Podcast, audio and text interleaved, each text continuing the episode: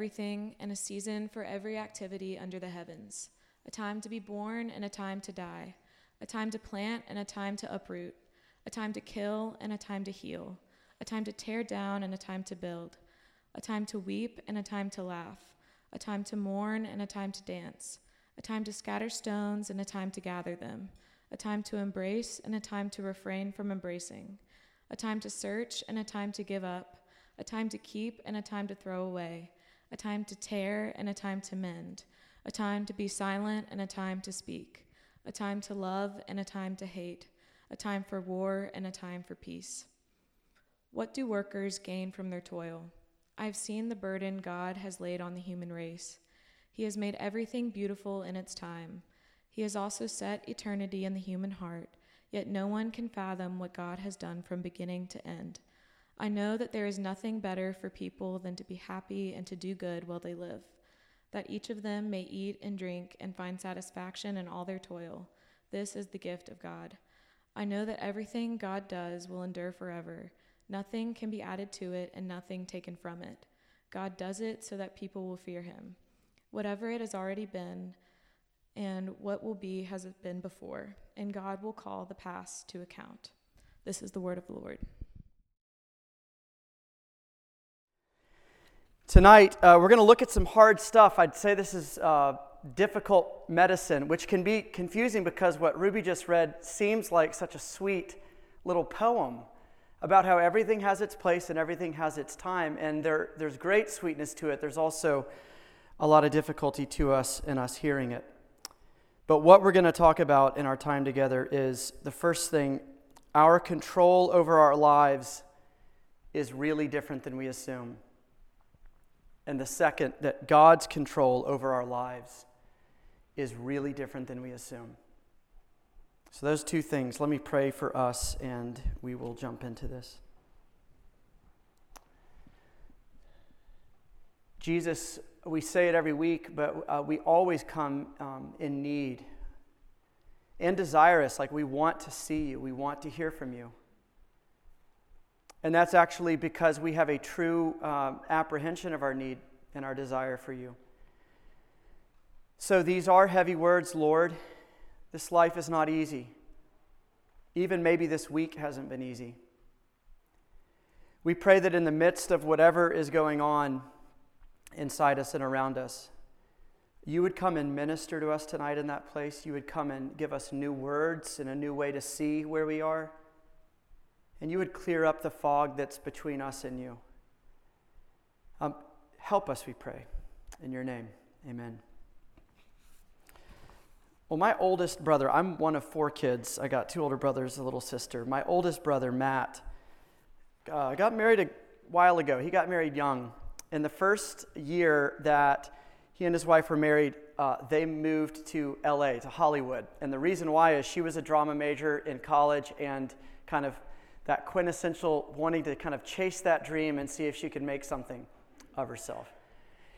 They lived out there six or seven years, I think, before they moved back to Atlanta. And during those six or seven years, um, we would always occasionally get these family updates about some show or movie that they had gotten into. They'd passed the audition, they'd made it in the movie or into the TV series, and we were all going to watch that particular night. So there was this one one of those instances that I remember very vividly, and it was the time that my brother passed the audition and got into an episode of Scrubs. I know for some of you, you don't know what that is. It went off the air when you were in middle school, but it was basically like a, a medical comedy sitcom kind of thing. Um, a lot of you do know what it is, you've watched it.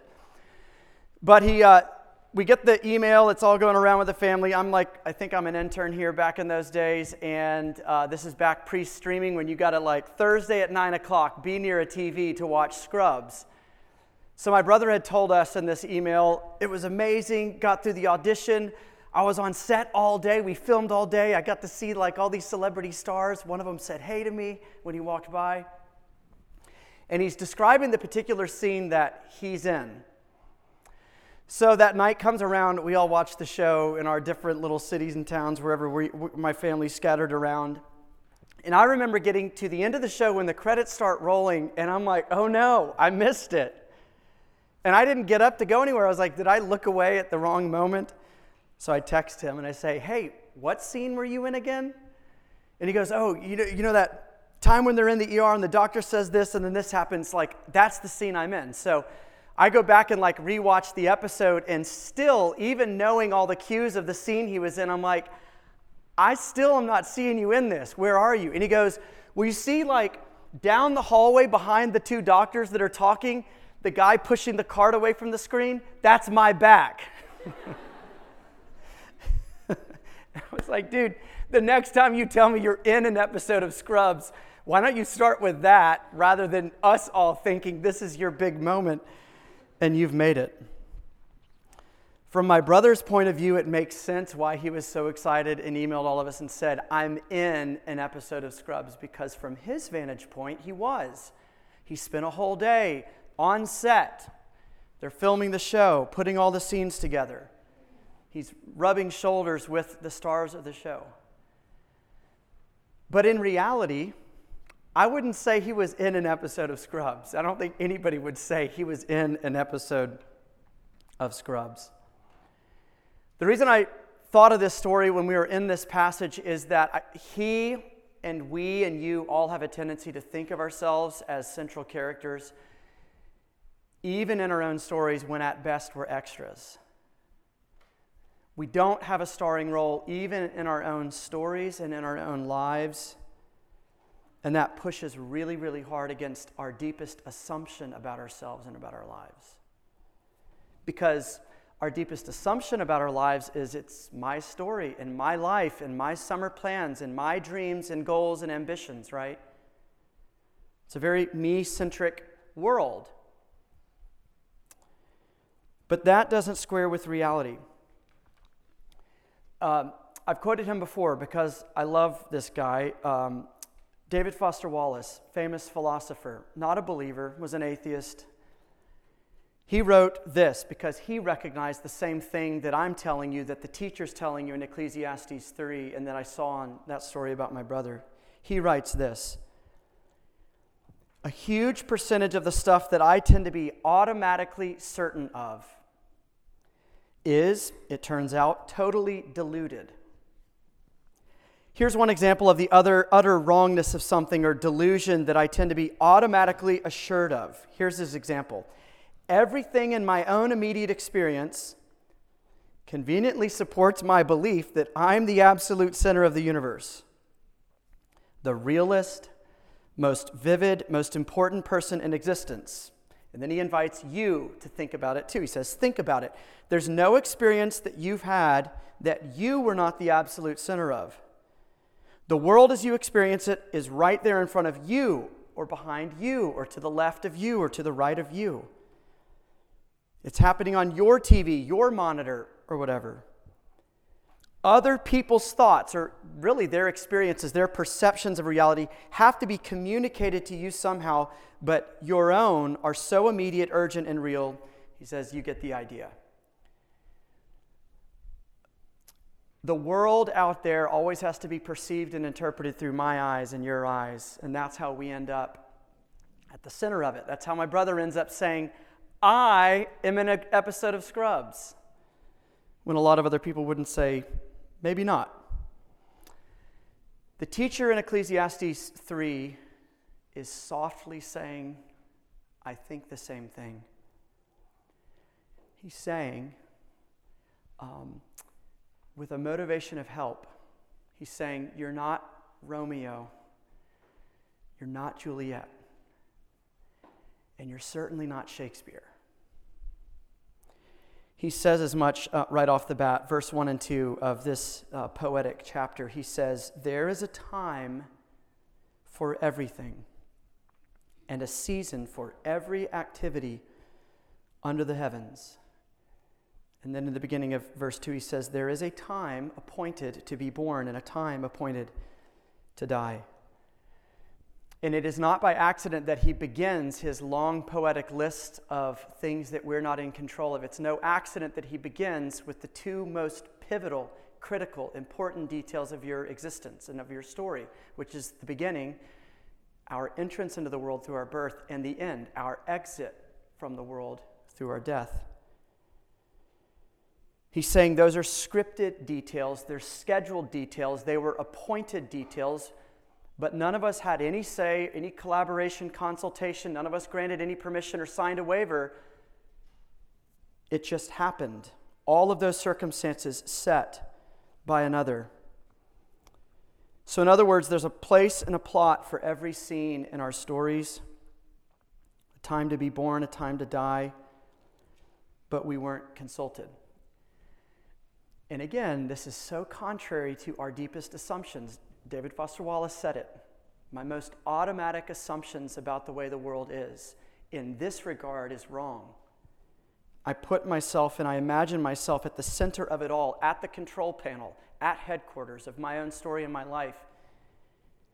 And he says, and the teacher says, that's not where we are. So, this is really contrary to what we most instinctively assume about our lives. And that's why I think whenever interruptions to our story or our semester or our goals happen, we get really, really frustrated. The reason we get frustrated is we feel like I should be in control of these details, but this thing is thwarting it. There's a threat to my control. And we see that as a momentary disruption in lives where ordinarily we're in the driver's seat. You know, C.S. Lewis's famous quote, his take on this, I, I quote it often as well. But he says, uh, These disruptions aren't disruptions at all. He says, um, They are our life. When you add up all these disruptions and interruptions together, what it builds is actually a, a normal human being's life. The great thing, if one can, is, he says, is to stop regarding all the unpleasant things as interruptions of one's own or real life the truth is, of course, that what one calls the interruptions are precisely one's real life, the one that God is sending day by day. Haven't you felt those annoying disruptions lately, like a relationship that you thought she was in it more than she was, or he was in it more than he was, turns into a really hard conversation and a breakup? Or I don't think this is going to work out thing pandemic happens in the middle of college for you and unimaginably throws a wrench in every plan that you have. You get exposed to COVID over Christmas break, and all your plans with your buddies are canceled, and you're at home the whole time. The internship that you got was not at all what you thought it was going to be. And it didn't open doors. What it did is close doors and really just showed you now you're a senior and you have perfect clarity, you don't want to do what you've spent four years in your major doing. This is hard for UGA students to hear too. Uh, we love to plan and strategize and uh, control.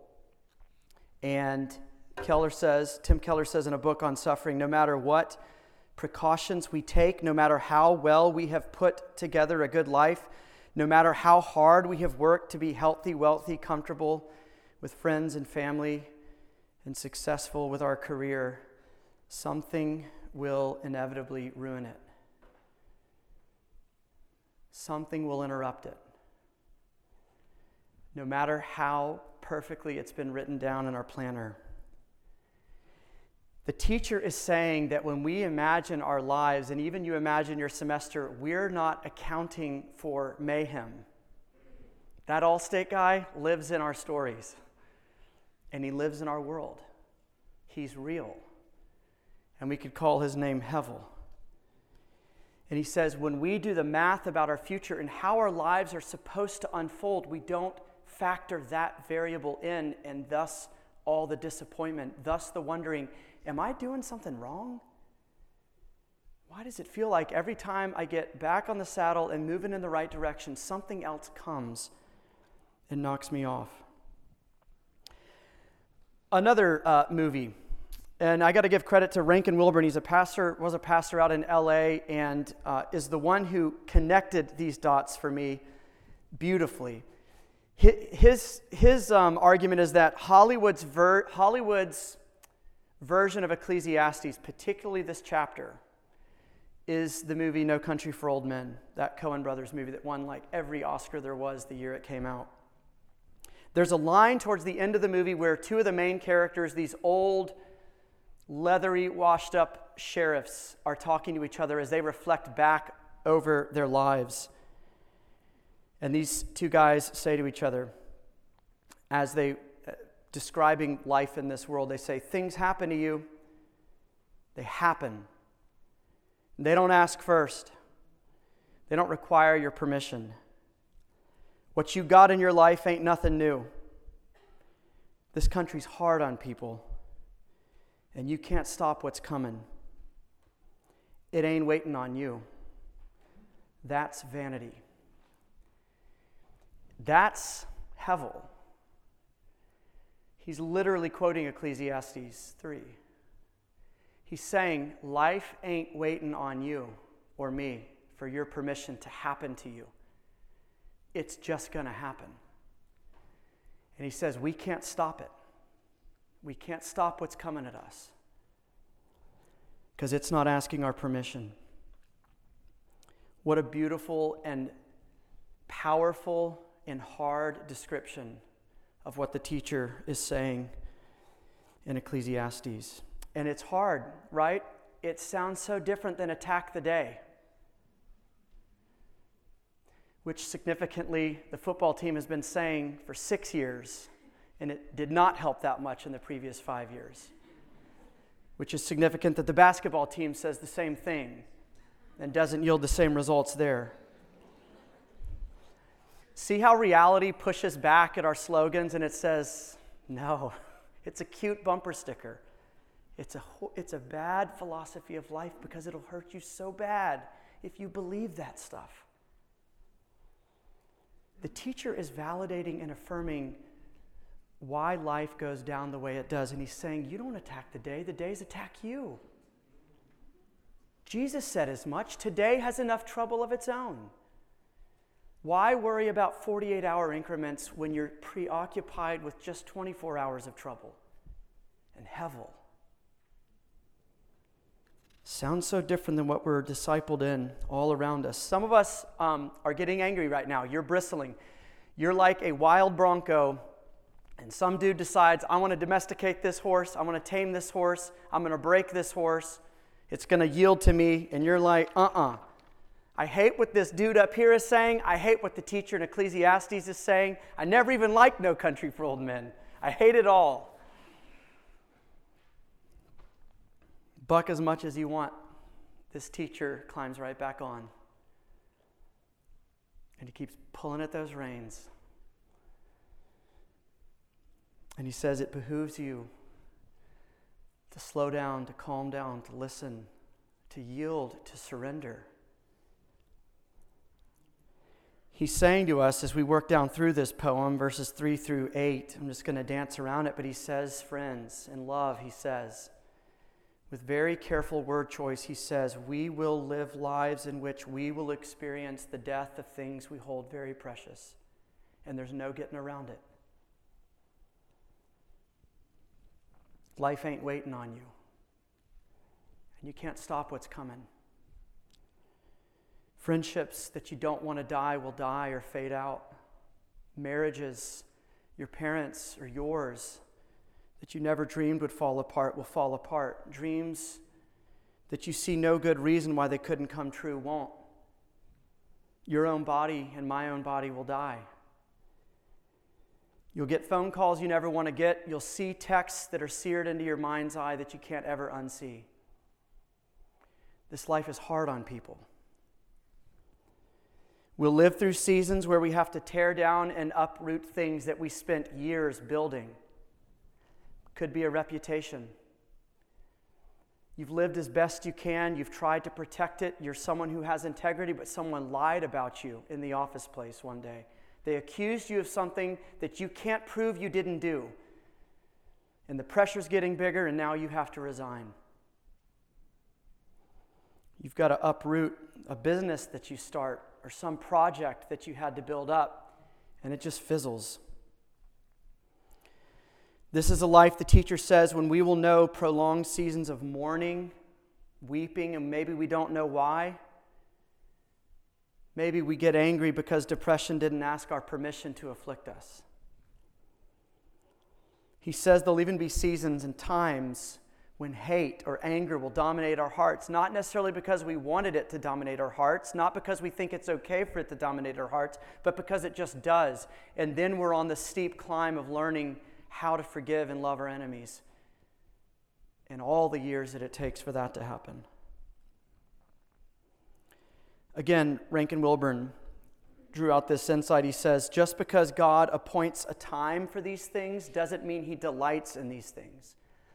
We know for certain because of what else he's told us in his word, he does not delight in sickness or pain or death or injustice or oppression or a lot of the things that make this poem and that break our backs. He hates these things. Just because he allows it or appoints a time for it does not mean he favors it. More on that in a minute. But back to the poem. All this stuff happens, all this stuff happens, and you're like, good night. I could have been studying for my test, but I decided to come to RUF, and this is what I hear. But here's the crazy thing fantastic stuff happens right alongside of this stuff, right? Look at your page. Look at all those beautiful words leaping off.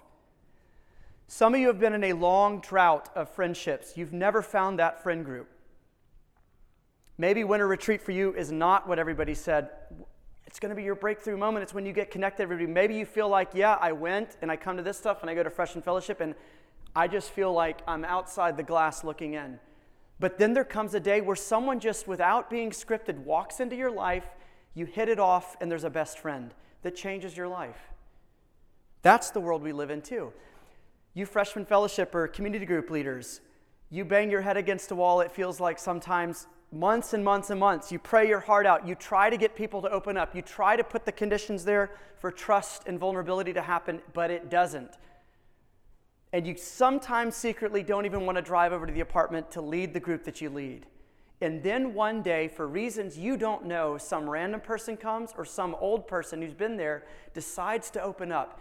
And they say something that can never be unsaid, and it changes the depth and the richness and the reality of that group forever. We live in a world like that too. Unscripted brilliance. Some of you, through your 20s, will give up on love and you'll think, I guess I'm called to be single. And then, some random place when you're least expecting it, God will drop someone in your life who will become your husband or your wife. Or, or, He will drop a supernatural contentment about the richness and the dignity and the meaningfulness of living this life single and in community. Some of you will get to live to see a beautiful thing happen as secularism itself implodes on itself and is exposed to be the joke and the ruse that it is, but nobody thinks it is now.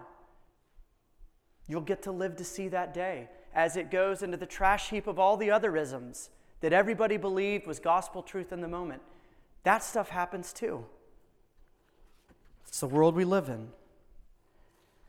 So, just to kind of summarize this first point, we can't dodge the bitter things that life brings our way, but you also can't dodge the amazing, marvelous, life changing, sweet things that come your way. Why is the teacher telling us these things? Why? This is just kind of a grandpa saying, Son, let me tell you the way the world really is.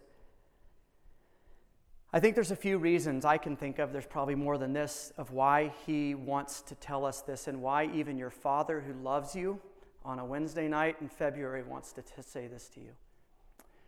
The first is something that Peter says in 1 Peter 4 he doesn't want you to be surprised by the trials that you go through as if something strange were happening to you. Doesn't suffering exponentially multiply when you think it's strange and you're the only one? And maybe you're doing something really wrong and that's why this really hard thing has happened to you? Or you wonder if you're being punished, or you wonder if you're cursed, or you wonder if you're left out the goodness and blessings of God and Peter says, and the teacher says, and God says, I don't want you to be surprised and think that something freakish is happening, something normal is happening to you in this world and life under the sun. Another reason, perhaps, so that you and I, and I really want you to hear this, so that you and I don't overestimate our ability to micromanage the details of our lives. He's pouring some water on the flames of kind of micromanaging and OCD and obsessiveness about the details of our own lives and over engineering this semester. He's pouring water on the flames of an orphan anxiety of hyper controlling behavior. He's saying, I don't want you to overestimate how much control you have of your life and therefore how much, con- how much agency and ability you have to, to fix what's broken and to straighten out what's crooked. The last thing I think, maybe, that I could think of is um, because when a person begins to humble themselves and embrace this as reality, that person begins to change in really big ways. It softens you. And it makes joy in present difficulties a possibility. It means you can smile in an environment under the sun. It means your faith can flourish in an environment that all your non believing friends would look at and say, How are you a Christian with all this stuff that happens to you? Has that happened in you yet? Not the cynic who says, Yeah, I know life sucks, but a healthy, humble sense of, I've listened to my father and I believe him when he says that this broken world is this way. And I'm beginning to embrace that this is normal. And I'm letting him teach me how to be happy in the midst of it. Or are you still the Bronco trying to get God off your back? Because this just, just is disrupting that delusion. This last point. Do you know who does know how to be content in an environment where they have like zero control, not much ability or agency at all? Children. You knew that, right?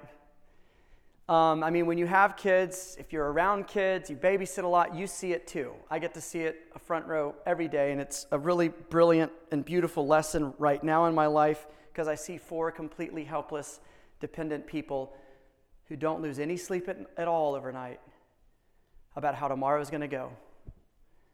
Or there are going to be two adults in my life who are for me, who protect me, who provide for me, who love me, who will, who will provide for every significant or insignificant detail that comes up in my life. They lose zero sleep over that. Stinks growing up, doesn't it? They don't need me to share my plans with them about where money's going to come from or what the plans for the weekend are. They just never ask about that stuff, completely unconcerned. Because they just assume that it's all going to turn out beautiful, that it's all going to work out. They don't have to be told that repeatedly. But you'd be right to say it's easy to be a kid, though, because their little brains can't see all the dangers and all the threats and all the, all the vulnerabilities that, that we see, right? And you'd be right. Their minds just aren't aware of all the stuff that our minds are aware of as we've grown up. And I think this is why the teen years are so volatile for everybody is um, you're beginning to become aware of all these variables and factors, and you're not so trusting maybe of your mom and dad's decisions of like what to do with all these variables when they make decisions. So you're like, hey, can I see the math on why you told me I have to be home at this time or why I can't go on this thing? Like, why are you telling me that? We want to be consulted on the plan and we want to know why, and that's understandable. The teacher gets it. At a cosmic spiritual level, the teacher gets it. This is what he means when he says, verse, uh, second, second part of verse 11, he says, God has set eternity in the human heart. Yet, lest you think, what a sweet thing. Yet, no one can fathom what God has done from beginning to end.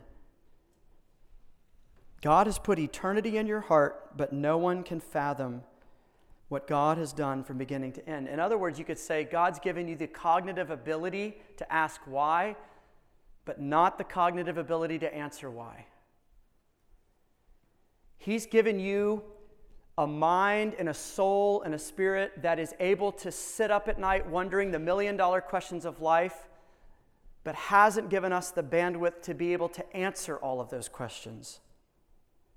Perhaps to our liking, I should say. We know enough to wonder, but not enough to answer.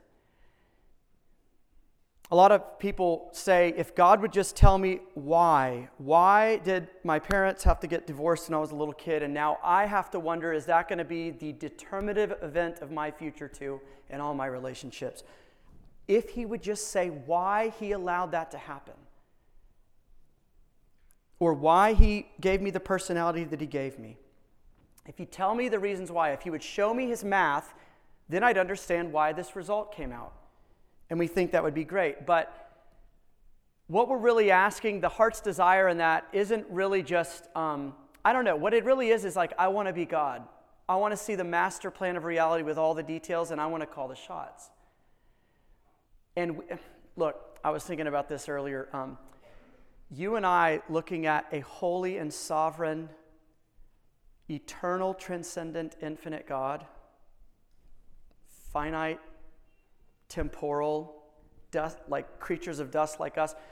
That gap is so infinite, it would be like your dog thinking that he can successfully understand your motivations and rationale behind everything that you do. The gap between that creature and you is so big, there's no possible way of him conceiving why you're ordering him around the way you are or why you're doing what you're doing. Dogs just have to make a binary choice is this master good or bad? Are they safe or unsafe? Are they for me or against me? Friends, we are made in God's image, we're not God. And God is kind not to accommodate our desires to be God. And we're in the same position of our dog trying to contemplate the inner workings of your heart and emotions and mind we have binary decisions to make too. Is he safe or not? Is he for you or against you? Is he good or is he bad? Is he who he says he is? Or is he an abuser? The way that the Bible talks about this hard stuff of basically God is absolutely sovereign and in control of every detail. I mean, I'm not making it up. Verse 14, the teacher says, I know that everything that God does will endure forever. Nothing and nobody can add to his work his appointed seasons, what he's ordained, and nothing can be taken from it. God does this so that people will fear him. The way that the Bible tries to resolve this tension is to not resolve the tension. The prophets in the Old Testament, even Jesus in the New, simply asserts that God is sovereign and he's good, and we live under the sun where hard things happen. The teacher here the teacher doesn't go on some side tangent and say, hey, I know you're wondering why there's got to be a time to kill and a time to lose and a time not to embrace and a time to die. God's not for these things, but let's come over here and have a theological aside and I'm going to answer all your questions. I think it's significant that he doesn't do that and he doesn't feel the need to do that. Could it be saying something about what kind of creatures we are and what we truly need? Instead, what he does, he permeates throughout this poem. God is good. He's a giver of gifts. He's a father who sees. He's a father who cares. He's an artist who makes everything beautiful in its time. That's the teacher's methodology. I'm not saying that those big questions, why do bad things happen to good people, are illegitimate. I didn't say that. I just said I want you to pay attention to how God answers those questions.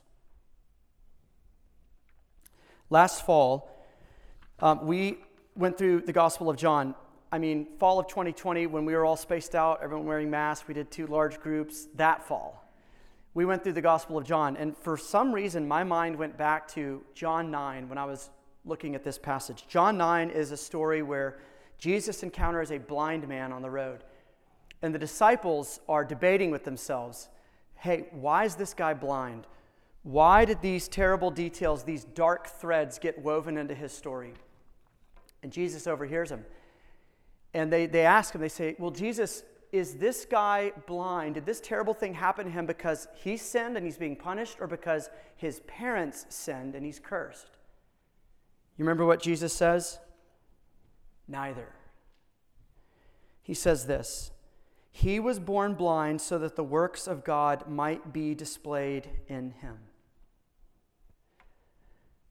Which is that moment when God does entertain the question, why?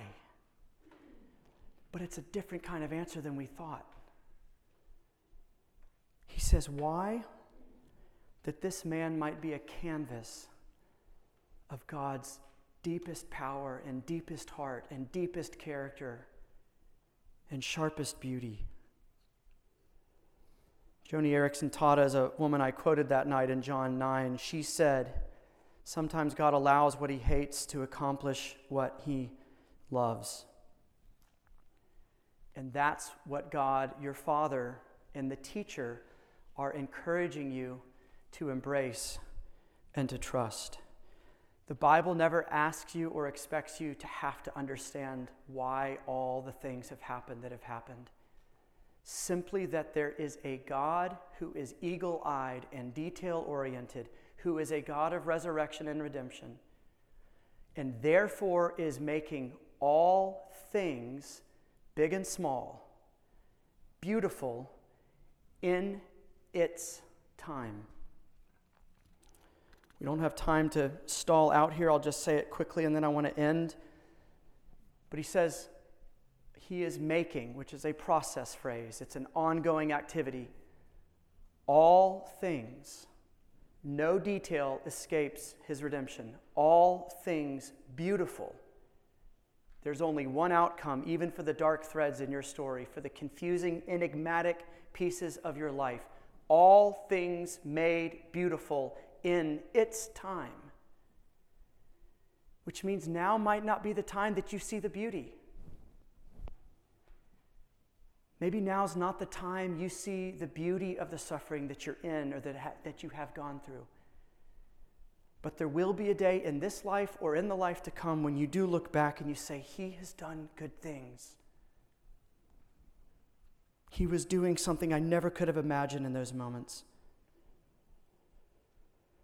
What do we do with all these things that we've talked about in the meantime? In the meantime, while God is making all things beautiful in their time, and all these different processes of ripening, what do we do? I say it every week and we'll say it every week. The end of the matter, the teacher says in Ecclesiastes 12:13, the end of the matter is this. Everything has been heard. Here's the conclusion. Fear God and keep his commandments. This chapter is giving us a more beautiful definition of what it means to fear God. Here it is surrender, yield. If you're the bucking bronco and you're like, this just doesn't sit well with me, what would it look like for you to bow? To bow to the artist who is taming you and domesticating you to make you useful, that you might be together. What would it look like to surrender to Him, to fear Him, to yield yourself to Him, to trust Him, to know I'm not the Romeo, I'm not the Juliet, I'm not the Shakespeare, but He's the Shakespeare. Jesus is the Romeo. And He has been so kind to let me occupy space in the same story as this God. Here's the last paragraph. This is a God who makes all things beautiful in his time. And this is a phrase that the New Testament writers and the Old will pick up from this point forward. This idea of everything happens in its time, or things ripen in the fullness of time.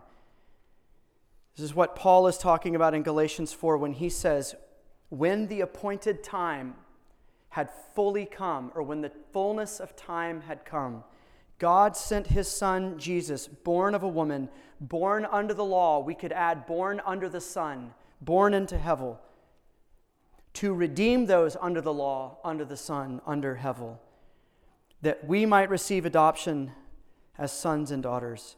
Because you are his sons, God sent the Spirit of his Son into our hearts, crying out, Abba, Father. So we are no longer slaves, we are children, and since we're children, we're heirs. Remember what I said earlier? Who is able to thrive in an environment when they're not in control? Children. What did God send Jesus, his son, into the world, under the sun, under heaven, to free you to be? A child. Unless you become like this little child, you have no place in my kingdom, he says. Being a child is a place of liberation and freedom when you have a father like this. Let's pray. Lord Jesus, it is freeing, it is liberating to be a child, even if we're in the dark on some things, even if we don't know what dad is up to or why mom said what she said. We can sleep at night. We can do the things the teacher says. We can eat, we can drink, we can be merry, we can, we can have contentment in this life because even though these unscripted and hard things happen to us, we are in your house and we have your eyes and we have your love. Pray that you'd help us to think more like this more and more. Amen.